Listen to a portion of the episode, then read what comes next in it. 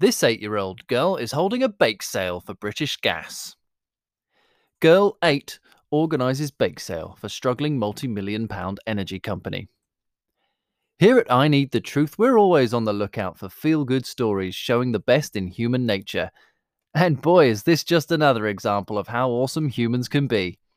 Most eight year olds would have reacted with little more than a shrug on hearing that British Gas's profit margins had suffered yet again.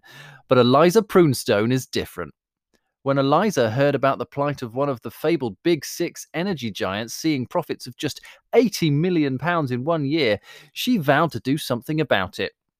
The news shook me to the very core, said Eliza, eight, who complained of having trouble sleeping after hearing Chris O'Shea, chief executive of Centrica, British Gas's parent company, on the radio describing the downturn in profits after an unfathomable year that has seen the, the that has seen the company's customers disappearing and workers actively refusing to work for less money.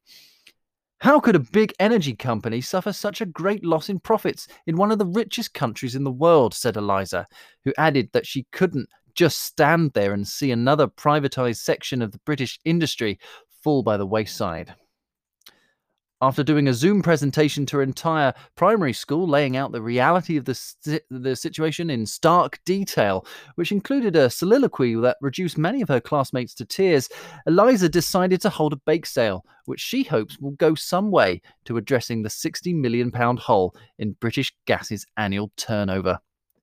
Eliza, Eliza's parents, Dean and Melissa, said while they were proud of her daughter, they thought Eliza being dubbed the new Captain Tom was perhaps a bit too soon. Let's talk about royal recognition when she sold 30 million cakes, said Melissa. The main thing is that we focus on helping British gas, said Dean. Himself a former chef at a gastropub who admitted to being reluctant to go back to using gas after Eliza insisted she wanted to bake her cakes in an authentic British supplied oven. According to reports, Eliza set her parents to right after a short slideshow followed by a pop quiz, explaining that it was their duty as British citizens to save the profits of British gas.